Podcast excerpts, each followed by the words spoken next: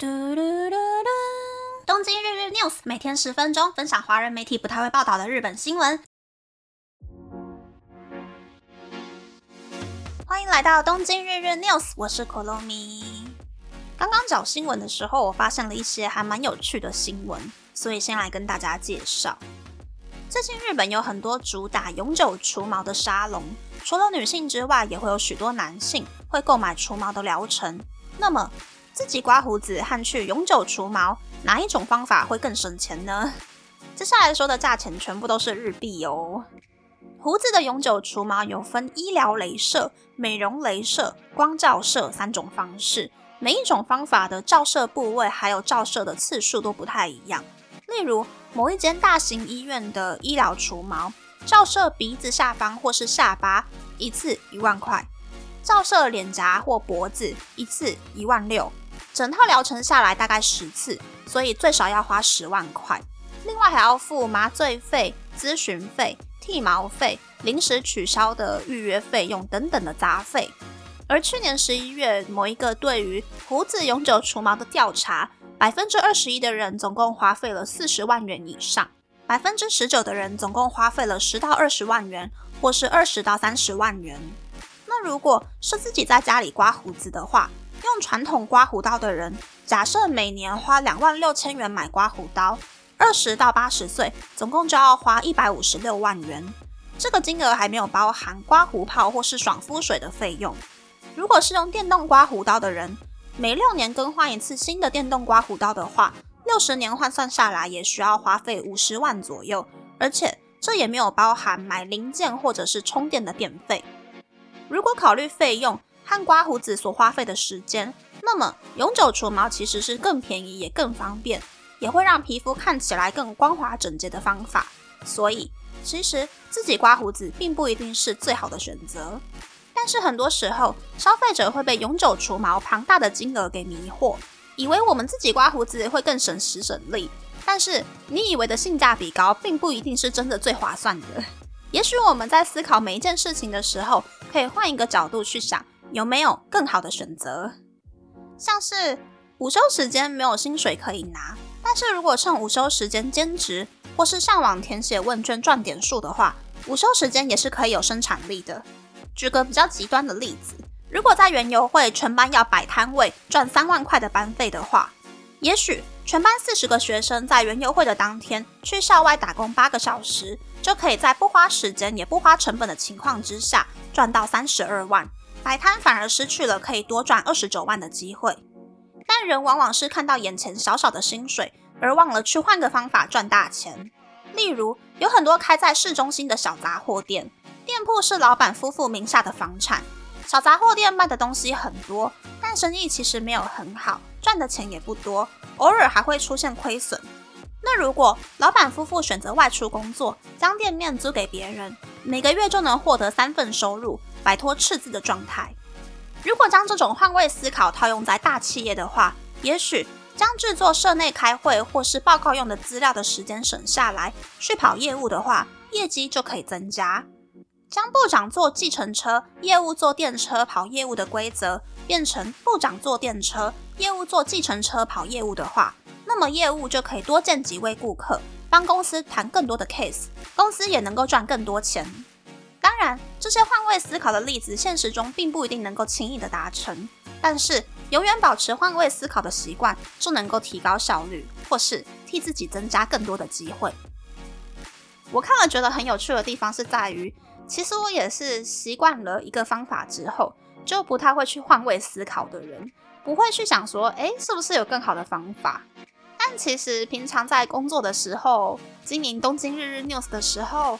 又或是想要花钱血拼的时候，习惯去多多思考的话，也许就可以发现有更好、更合理的选择。所以大家一起学习，保持思考的习惯吧，把自己变成更容易获得好处的幸运儿吧。那么，那么开始介绍新闻喽。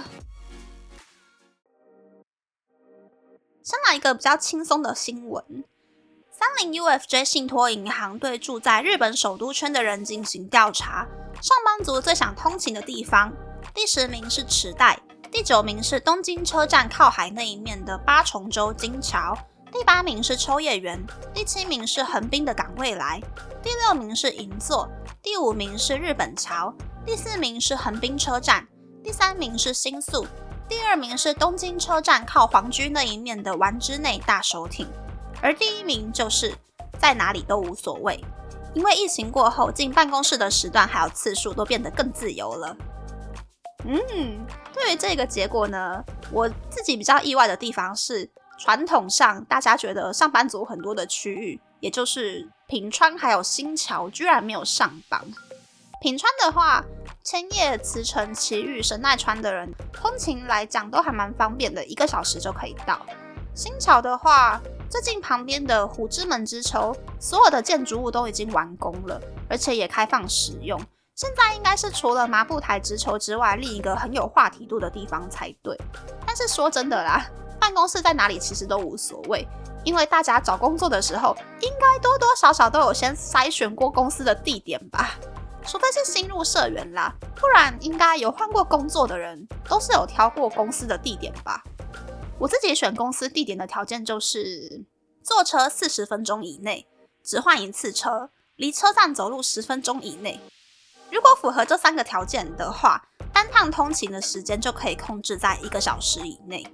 我现在的话，大概早上七点五分出门，七点五十一分就可以进公司打卡了。所以我觉得目前的通勤时间对我来讲还算是比较没有压力、没有负担的。再来是。大家的家里都有装饰画吗？有一份对五百八十五名二十到六十多岁的人进行的调查发现，百分之六十六的人家里有装饰画，百分之三十四的人家里没有装饰画。有装饰画的人表示，因为孩子的学校会打饰画到家里，所以经常使用饰画；因为家里有开公司，所以使用饰画；有收发传真的需求，所以使用饰画。因为住在远方的家人都是打市话联络自己，所以会继续使用市话。怕停电的时候手机不能用，所以会使用市话。虽然使用市话的理由百百种，但是有很多人表示市话常常会收到推销的电话，所以有考虑要停掉市话。安装网络的时候顺便办了市话，但是几乎没有在用，可是也还不能够解约。不过即使市话比起手机变得越来越可有可无了。但是有很多人会觉得，家里如果有市话的话，感觉这个人的信用度会提升，所以没有打算要停掉市话。而实际停掉市话的人则表示，因为推销的电话变少了，所以不用怕家里的老人家会被诈骗，也顺便省了一笔固定的费用。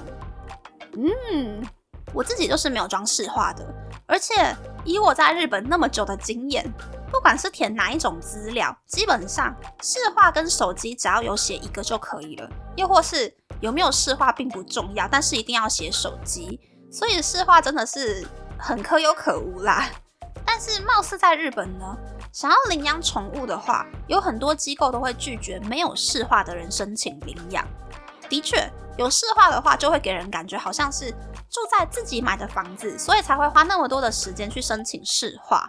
不过我觉得像我这样子没有市话的例外，应该也是蛮多的吧。在日本办市话或者是网络，通常申请之后要等两到四个月，电信公司的人才会来家里安装。所以有越来越多的建商在卖房子的时候，都已经先安装好网络了，网络费就包含在管理费里面。住户只要带网路线或者是 WiFi 分享器，就可以立刻住进去了。我家也是这样子。所以，除非是有玩游戏之类比较特殊的需求，需要安装频宽更大的网络的人，不然其实都不太需要办到市话。其他国家这几年市话跟手机哪一个比较重要呢？没有市话的人去公所啊、银行之类比较正式的场合的地方办事的时候，会不会遇到麻烦呢？欢迎大家留言跟我分享你的经验哦。